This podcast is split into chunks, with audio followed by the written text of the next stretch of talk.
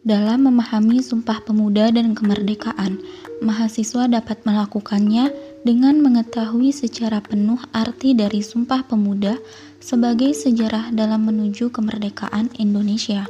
Kemudian, mahasiswa sebagai kaum terpelajar yang cerdas harus mampu menghormati dan menghargai sesama yang diterapkan di dalam kehidupan sehari-hari, serta menghayati dan bersyukur atas nikmat hidup di era kemerdekaan.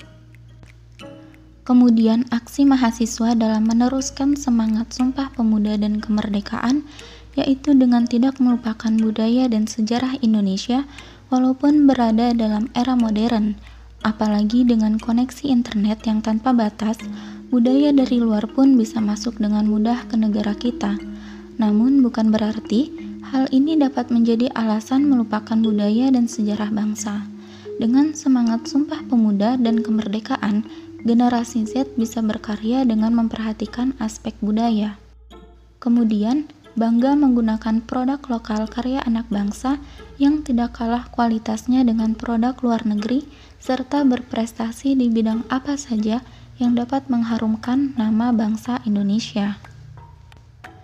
Adapun reaksi dari ragam unjuk rasa Sumpah Pemuda di berbagai daerah di Indonesia, perlu memperhatikan beberapa hal sebelum benar-benar melakukan unjuk rasa, yaitu harus paham mengenai hal yang diperjuangkan dan substansi yang dipersoalkan.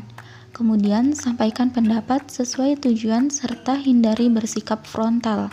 Sampaikan tuntutan dengan menunjukkan bahwa mahasiswa adalah orang yang berpendidikan tinggi.